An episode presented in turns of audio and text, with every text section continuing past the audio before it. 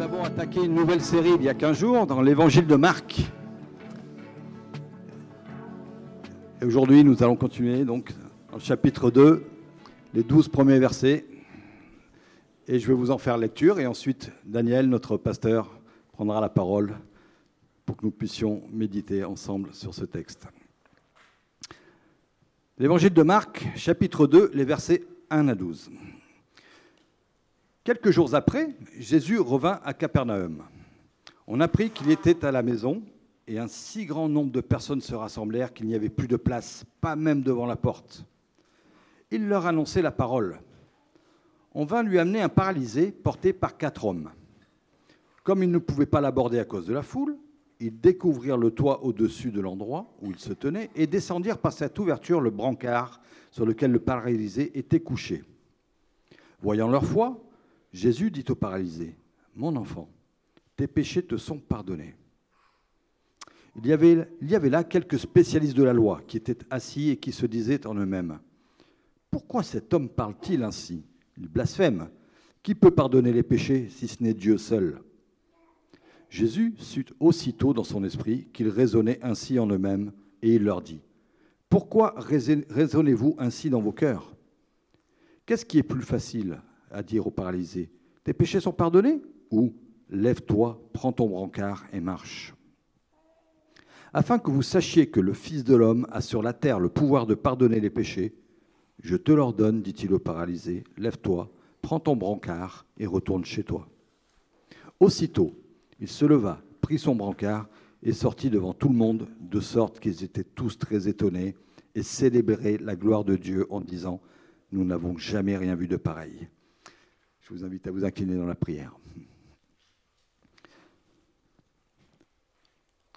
Notre Père, quel privilège nous pouvons avoir en toi, et notamment celui d'avoir accès à ta parole, la Bible. Merci parce qu'elle est une lumière sur notre sentier. Elle nous guide. Et par ton esprit, tu veux encore nous, nous faire grandir aujourd'hui, cet après-midi. Tu as prévu quelque chose pour chacune de nos vies. Et te prie de bénir Daniel dans ce sens. Tu lui donnes euh, la force, l'autorité, et qu'à nous-mêmes, tu nous donnes d'être attentifs et pleinement disposés pour te apprendre de toi davantage. Au nom de Jésus, je prie. Amen.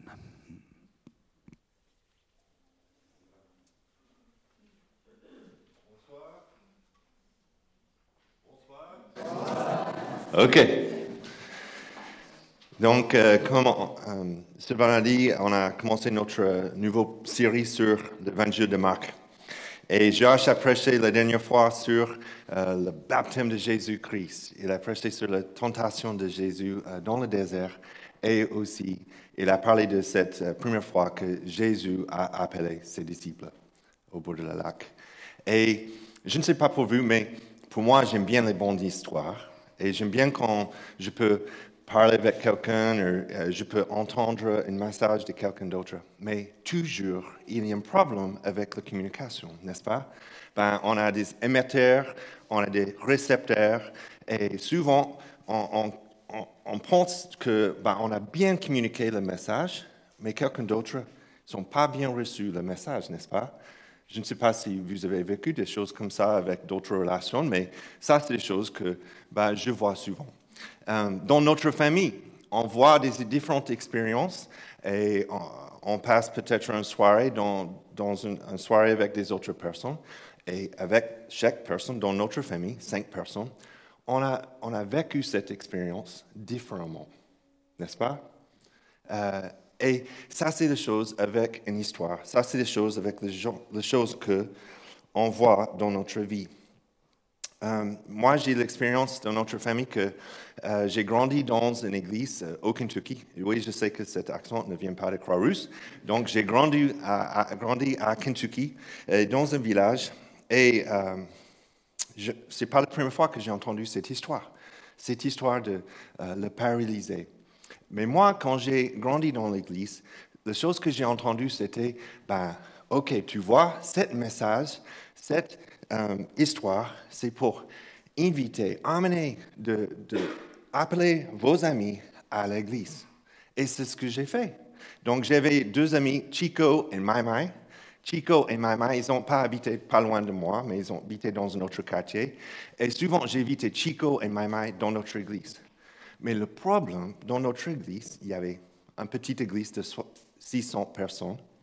Et, dans cette petite église, chaque fois quand j'ai invité Chico et Maïma, ils étaient les deux Africains-Américains dans l'église. Il me semble qu'il y avait quelque chose que je n'ai pas bien compris avec le message et le code de vie qu'on a appris dans notre village. Mais deux pas de notre église, euh, si j'étais dans cette église, deux pas de notre église, il y a une autre église de 200, 300 personnes, une autre petite église. Mais si j'étais là-bas, j'aurais été le seul blanc. Il me semble dans notre village, il y avait un code. Ce n'était pas bien communiqué, mais il y avait un code. Et je pense dans votre vie, même peut-être vous n'avez pas vécu au Kentucky, peut-être vous n'avez pas expérimenté, expériencé quelque chose comme ça, mais vous avez vécu des codes différents dans votre vie. Et ce soir, la première deux questions. Quel est le logiciel de pensée pour votre vie? Comment votre confiance en Jésus affecte-t-il les codes dans votre vie de tous les jours? Vous voyez, le, logiciel pensée que j'ai appris dans mon église, après, souvent, ben, c'est par les règles, c'est par ces codes que je peux euh, emmener plus loin, ou je peux aller plus loin avec Dieu. Expérimenter Dieu était davantage basé sur les règles et sur mes œuvres et n'allait pas jusque la racine, jusque mon cœur. C'était juste la surface. Et les Juifs avaient créé un autre code. Ils avaient créé un autre pensée logicielle pour leur vie.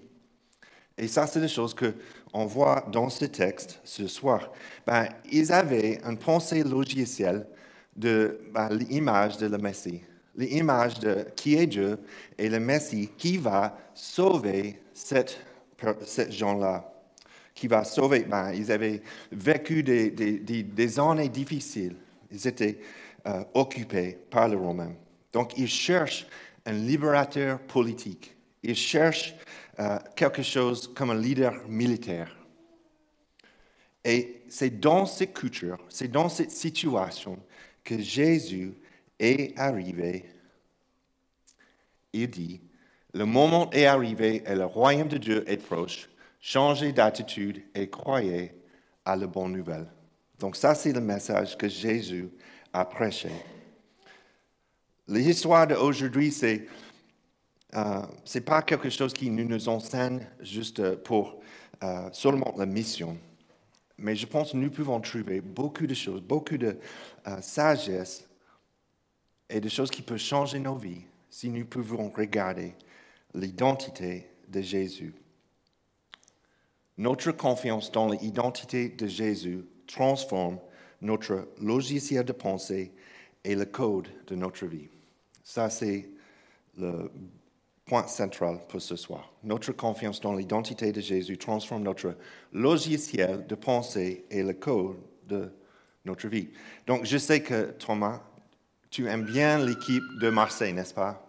Donc, qu'est-ce que c'est? Ou peut-être Théophile, il est là. Qu'est-ce qu'il dit? Il dit droit au but, c'est ça? Droit au but. Et ça, ce qu'on va faire. Ça, c'est l'évangile de Marc. Il est toujours droit au but. Donc, c'est un peu différent, mais on va regarder le point central première fois. Première chose, première chose, expérimenter le logiciel. Jésus est Dieu et Jésus est Fils d'homme. Donc, dans le, premier, euh, dans le verset 5,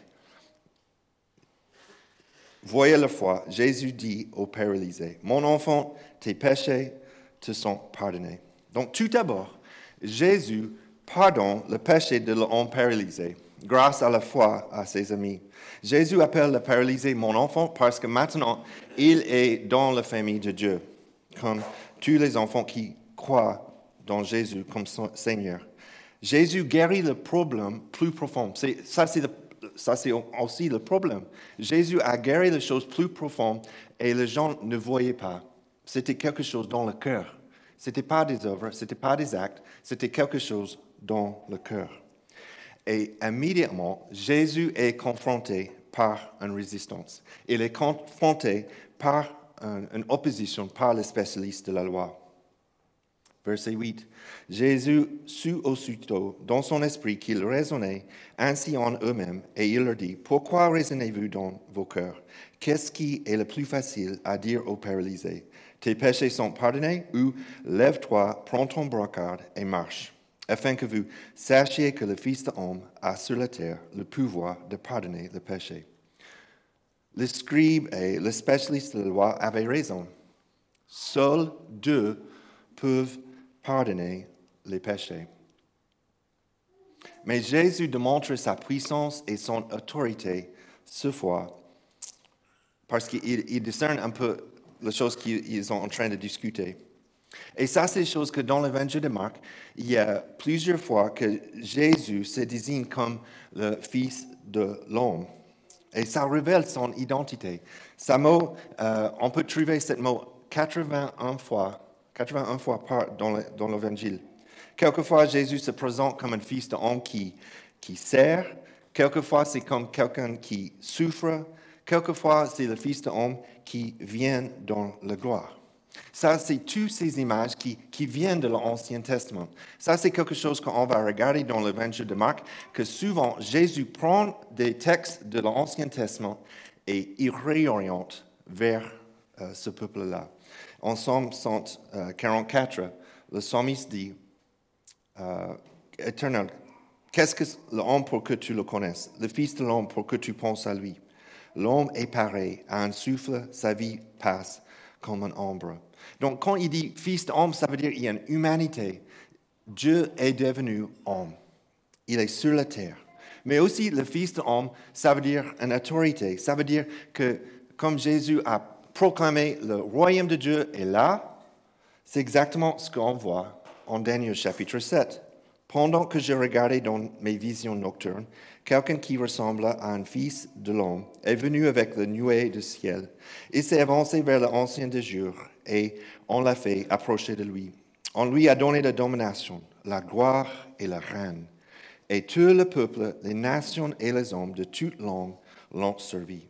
Sa domination est une domination éternelle qui ne cessera pas et son royaume ne sera jamais détruit. Le royaume de Dieu.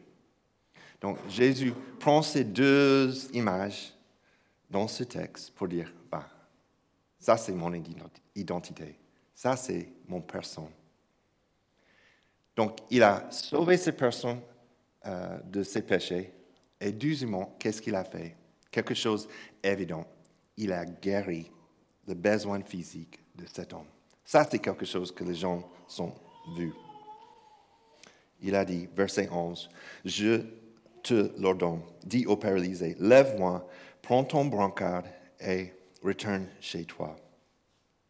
Ça, c'est pourquoi le message, la bonne nouvelle de Jésus, c'est quelque chose incroyable. C'était choquant pour les pharisiens, c'était choquant pour toutes ces personnes, parce que ça veut dire que la bonne nouvelle, c'est quelque chose qui peut... euh, c'est quelque chose qui, nous aide avec le physique, le social, euh, les choses émotionnellement et les choses spirituellement. Euh, ces, actions révèlent le cœur de Dieu envers nous. C'est toutes les choses qu'on on voit dans le chapitre 1. Il est venu pour apporter ces bonnes nouvelles. Mais comme vous l'avez déjà entendu, ben, il a guéri cette personne, il a sauvé cette personne de ses péchés et il a expérimenté l'oppression. Il a expérimenté um, un peu cette résistance. Et je pense ça, c'est la chose avec le message de Jésus.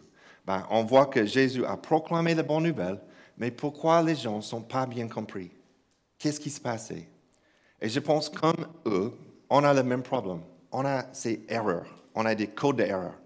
Quand tu travailles dans le logiciel, comme ben, il y a quelques heures avant, on avait des erreurs dans le logiciel. Et on a des erreurs dans notre logiciel de pensée. Et la première chose qu'on voit, c'est l'erreur code de consommateur. Quelques jours après, Jésus revient à Capernaum, on apprit qu'il était à la maison. Un si grand nombre de personnes se ressemblèrent qu'il n'y avait plus de place, pas même devant la porte. Il leur annonçait la parole. Il me semble que Marc souligne que si les gens ne savaient pas vraiment qui était Jésus, mais dans le chapitre 1, les personnes qui ont compris qui était Jésus, c'était qui? C'était les mauvais esprits et les démons.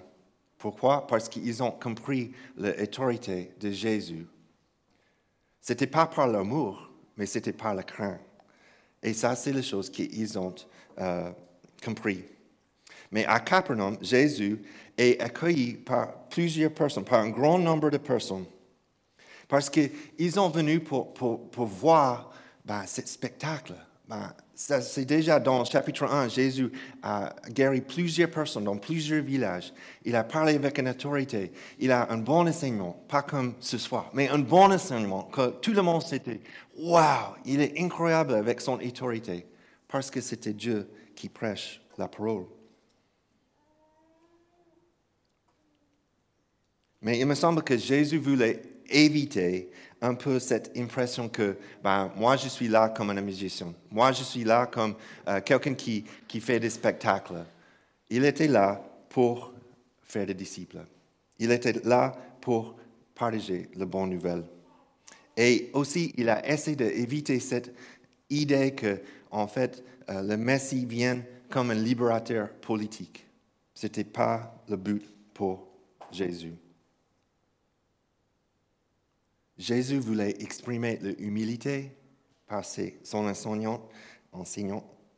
Il, a fait, euh, il a fait la discrétion à son autorité et les choses qu'il a vécues, les choses qu'il a enseignées, c'était tellement opposé de toutes les personnes religieuses parce qu'ils étaient orgueilleux, ils étaient très, bas. regarde-moi, euh, tu peux m'entendre quand je marche dans la rue.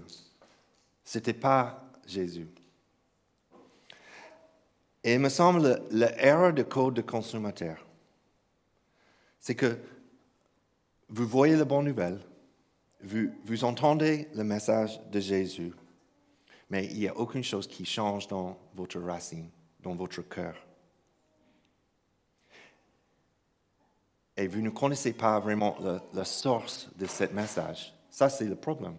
Vous ne entendez pas que ça vient de l'autorité de Dieu. Ça peut être la Bible, ça peut être vraiment le voix de Jésus dans cette époque-là.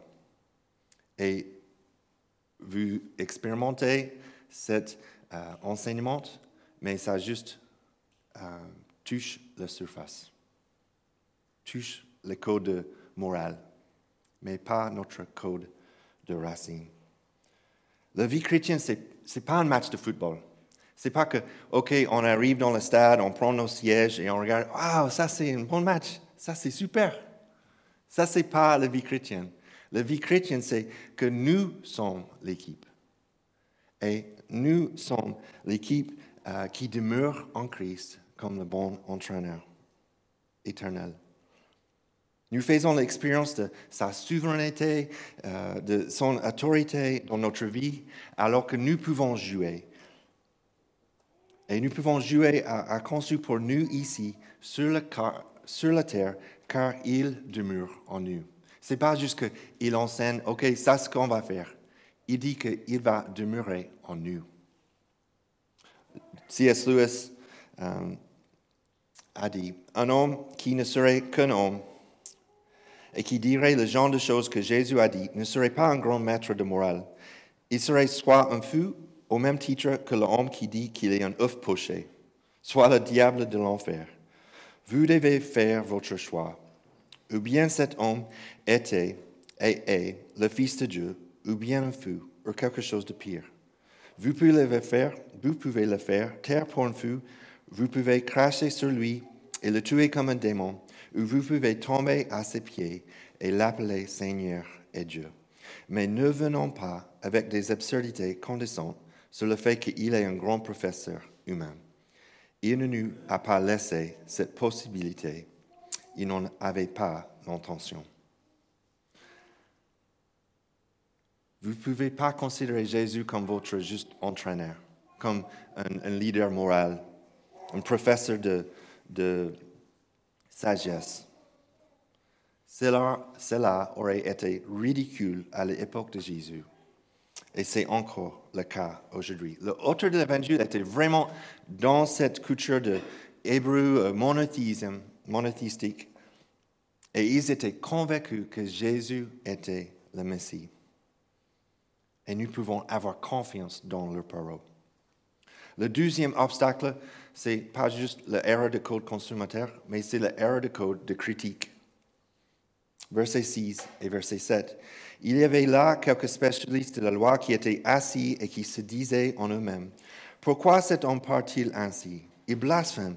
Qui peut pardonner les péchés si ce n'est Dieu seul Cinq fois, cinq fois entre chapitre 2 et chapitre 3, Jésus guérit, Jésus prêche la parole et tout de suite il est confronté par les lois spécialistes, l'opposition religieuse.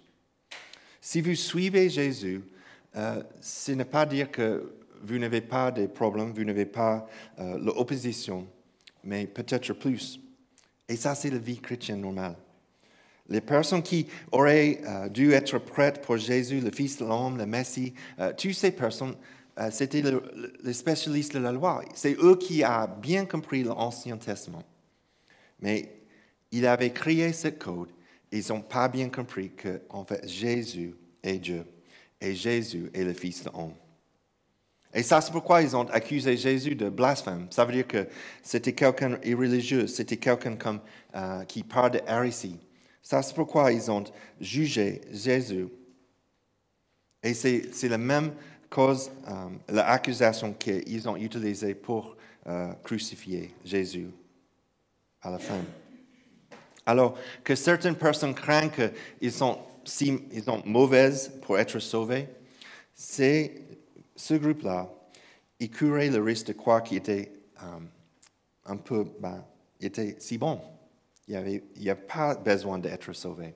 Ça, c'est le groupe de Frisiens.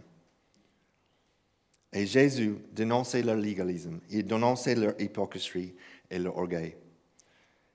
Il me semble le danger pour nous aujourd'hui, et c'est que nous pouvons aussi être ancrés dans nos traditions, ancrés dans nos cases théologiques. C'est, très cadré, au point de ne pas expérimenter l'amour de Jésus et la relation avec les autres. Nous voyons que tout le monde a un air d'être un critique, toujours. Parfois, nous, manquons de grâce et nous sommes très attachés au code que nous avons créé. Ce n'est pas un code de l'Évangile, mais c'est un code que, euh, qu'on a créé nous-mêmes. Et il manque simplement cette marque de grâce, il manque cette compassion de Jésus que nous trouvons dans l'Évangile, dans chapitre 1 et chapitre 2. Mais vous êtes convaincus quelquefois que votre code de vie est le seul. Votre code de vie est la seule façon de vivre et vous avez supprimé la liberté et la compassion de Jésus-Christ. Écoutez-vous vraiment les autres ou êtes-vous trop occupé à structurer votre argumentation pour les entendre? Est-ce que vous avez expérimenté ça? Vous parlez, partagez quelque chose avec quelqu'un et tout de suite, ben, il donne le conseil. Proposez-vous des solutions bibliques rapides à ceux qui souffrent? Pas un bon écoute. Votre compassion reflète-t-elle de Jésus. Il me semble que le danger pour nous aujourd'hui, c'est en, tant qu'évangélique, et c'est notre désir d'être fidèle avec les Écritures. Ça, c'est toujours important pour nous. Mais on utilise souvent la, Bible pas comme une arme offensive contre Satan, mais une arme offensive contre nos chrétiens et nos amis. Une grande partie de le premier chapitre mis en lumière euh, son compassion, son amour pour les autres, euh, la marge de la société, Jésus était à la fois un ministère de la vérité de la parole et aussi la compassion et la justice. Ils ne s'étaient pas séparés. C'est les deux choses en même temps. Si on a ces deux obstacles, comment on peut expérimenter Jésus? On peut expérimenter Jésus par le vrai code confiance en lui verset 3 et verset 4. On vient lui emmener un paralysé porté par quatre hommes. Comme il ne pouvait pas l'aborder à cause de la foule, ils découvrirent le toit au-dessus de l'endroit où se tenaient et descendirent, descendirent par cette ouverture le brancard sur lequel le paralysé était couché. Je trouve très, très intéressant. Ils ont emmené cet homme paralysé, ils percent le toit, ils emmènent jusqu'au pied de Jésus et ils disparaissent. Ils n'ont pas dans l'histoire. C'est que ce verset 3. Ils ont emmené, ils ont emmené cet homme paralysé et ils disparaissent. Ils n'ont pas dit non lorsqu'ils étaient confrontés par les obstacles. Ils n'ont pas dit non quand il n'y avait pas de place. Mais ils ont trouvé une façon, un moyen d'amener leur ami paralysé devant Jésus. Aussi, ils ont agi ensemble. Ils n'étaient pas tout seuls. Ils avaient un groupe, quatre gars, quatre hommes, qui a affecté la vie de cette une personne. Oui, avez-vous entendu cela au verset 5 Voyant leur foi, Jésus dit au paralysé, Mon enfant, tes péchés te sont pardonnés. Le foi de les quatre hommes ou le foi de les quatre hommes et le paralysé Je ne suis pas sûr. Avons-nous le foi que, que Jésus, Dieu, le Fils de l'homme, peut sauver nos amis? Qui, qui peut pardonner le péché de nos amis grâce à notre foi, grâce à notre prière. Est-ce qu'on a cette confiance? Aujourd'hui, dans notre Église, nous avons des événements comme euh, Il était une fois, qui est très structuré, euh, mais aussi on a des choses organiques, euh, comme le groupe de mission dans le cinquième, et on a commencé quelques groupes de mission à Croix-Rousse. Et, et c'est une joie parce que nous pouvons faire la mission ensemble avec les autres, pas toutes seules une façon de, persévérer, une façon de, continuer dans la mission, même avec les obstacles, c'est avec les autres. Comme ça, il peut nous encourager. Et, l'idée, c'est on, veut être une église qui est interdépendante. Nous ne sommes pas juste une église qui, qui fait toutes les choses toute seule, mais on a besoin d'autres personnes dans notre vie et pour la mission. Mes amis, je, veux avoir plus de confiance en Jésus cette année. Plus de confiance qu'il peut sauver mes amis. Je veux avoir confiance qu'il euh, peut changer la vie de, mon entourage et je veux, euh, je veux prier plus. Je veux avoir plus de confiance que Jésus peut sauver ces personnes-là pour leur salut éternel et pour ce quartier et pour cette église. Aussitôt, il se leva, prit son brancard et sortit devant tout le monde. Jésus lui demande de prendre son brancard parce que son brancard était son identité. Ce, brancard déterminé et définissait, ah oui, ça c'est un homme paralysé, ça c'est un homme euh, à cette époque-là, peut-être qu'il avait des péchés. Augustin a dit, vous avez été entièrement un paralytique. Vous n'avez pas pris en charge votre brancard. C'est votre brancard qui s'est chargé de vous. En tant que chrétiens, si nous trouvons notre identité et notre confiance en, quelque, en quoi que ce soit d'autre que Jésus, nous passons à côté de la bonne nouvelle. Mais par la vraie confiance, par le vrai code de confiance, le plus que nous pouvons expérimenter cette identité de Jésus comme Jésus Dieu, euh, comme Jésus est Dieu, plus notre logiciel peut transformer et notre vie change. Vos, vos brancards ne vous définissent pas en tant que disciples de Christ. Vos péchés passés ne vous définissent pas. Levez-vous de votre brancard. Je ne sais pas qu'est-ce que c'est votre brancard ce soir, mais levez-vous de votre brancard et marchez dans la liberté et la joie et la grâce de Jésus-Christ. Parce que Jésus a l'autorité, il a la puissance en tant que Dieu et Fils d'homme. Le même Dieu qui a créé les cieux et la terre et le pouvoir de nous aider à combattre, à guérir, à tuer, tous ces obstacles qui nous empêchent à marcher dans la foi avec Jésus-Christ. Jésus, en tant que Dieu et Fils d'homme, nous donne le pouvoir. Il nous donne euh, la possibilité de ne pas regarder les circonstances devant nous, notre brancard, mais lui-même, le Créateur de notre univers. Parce qu'il est assis sur son trône. Parce que ça, c'est la personne de Jésus. Nous pouvons également nous accrocher à l'humanité de Jésus, euh, de sorte que lorsque nous souffrons, nous rencontrons une résistance bah, de la part des autres. Nous joignons à, à lui, nous joignons à Jésus qui est souffert.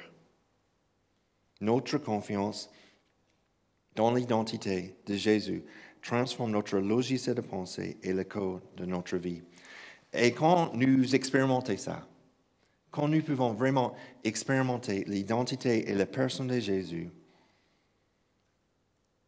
il y a des personnes qui sortent avec plus une idée de qui est Jésus. De sorte qu'ils étaient tous très étonnés et célébraient la gloire de Dieu en disant, nous n'avons jamais rien vu de pareil.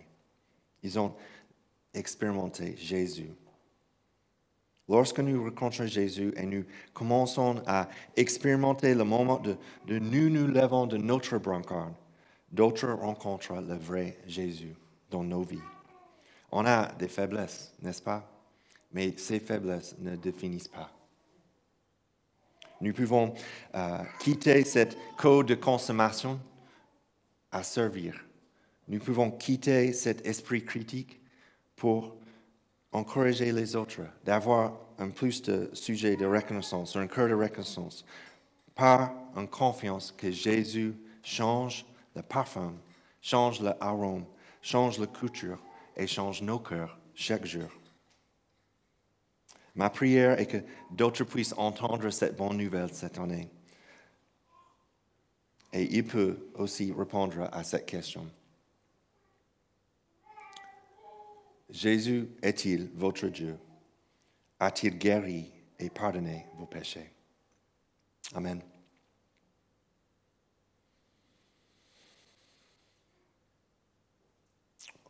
En Colossiens chapitre 1, versets 16 à 18, en effet, c'est en lui, Jésus, que tout a été créé dans le ciel et sur la terre, le visible et l'invisible, trône, souveraineté, domination, autorité. Tout a été créé par lui et pour lui. Il existe avant toutes choses et tout subsiste en lui. Il est la tête du corps qui est l'Église. Il est le commencement, le premier-né d'entre les morts, afin d'être en tout le premier. En Romains 10, chapitre 13, en effet, toute personne qui fera appel au nom du Seigneur sera sauvée. Donc, si vous êtes là ce soir et vous avez appelé Seigneur comme votre sauveur, rédempteur, ben, ce repas ce soir, c'est pour vous. Ce soir, nous mangeons et plaçons à juste titre Jésus comme autorité de nos vies, même dans nos faiblesses, même dans nos, euh, avec toutes nos fautes, nous pouvons avoir une autorité par Jésus. Nous le glorifions alors qu'il est assis sur son trône avec son autorité et nous rappelons que son royaume ne sera pas détruit. C'est un royaume éternel.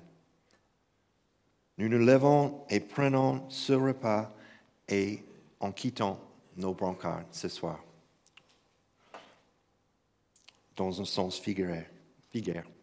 Ça veut dire que ce soir, quand on prend le, pain, son cœur, et quand on prend son vin, c'est son sang, avec la confiance que le pro de Jésus suffit. Et c'est la bonne nouvelle que ce royaume est là, pour aujourd'hui jusqu'à toute l'éternité. On prie. Seigneur, merci pour euh, ta parole. Merci pour euh, la façon que tu vois euh, tout, tout notre être, toute notre chose qu'on a besoin. Seigneur, je prie pour chacun que ben, on a des faiblesses, on a des choses qui souvent peut-être on trouve notre identité plus que l'identité que nous pouvons trouver en toi. Seigneur, ce soir, on prie que nous, avons, nous aurons un peu plus de confiance que tu as le pouvoir de sauver nos péchés et tu as le pouvoir de nous guérir par les choses émotionnellement, physiquement, spirituellement euh, pour cette année. Dans le nom du Seigneur. Amen. Donc, si vous êtes là et vous êtes chrétien et vous avez appelé Seigneur comme votre sauveur, vous pouvez prendre le Saint-Saint. Si vous n'avez jamais appelé le Seigneur comme votre sauveur, ben, vous pouvez regarder ce texte euh, ce soir et je vous invite à prendre le Saint-Saint.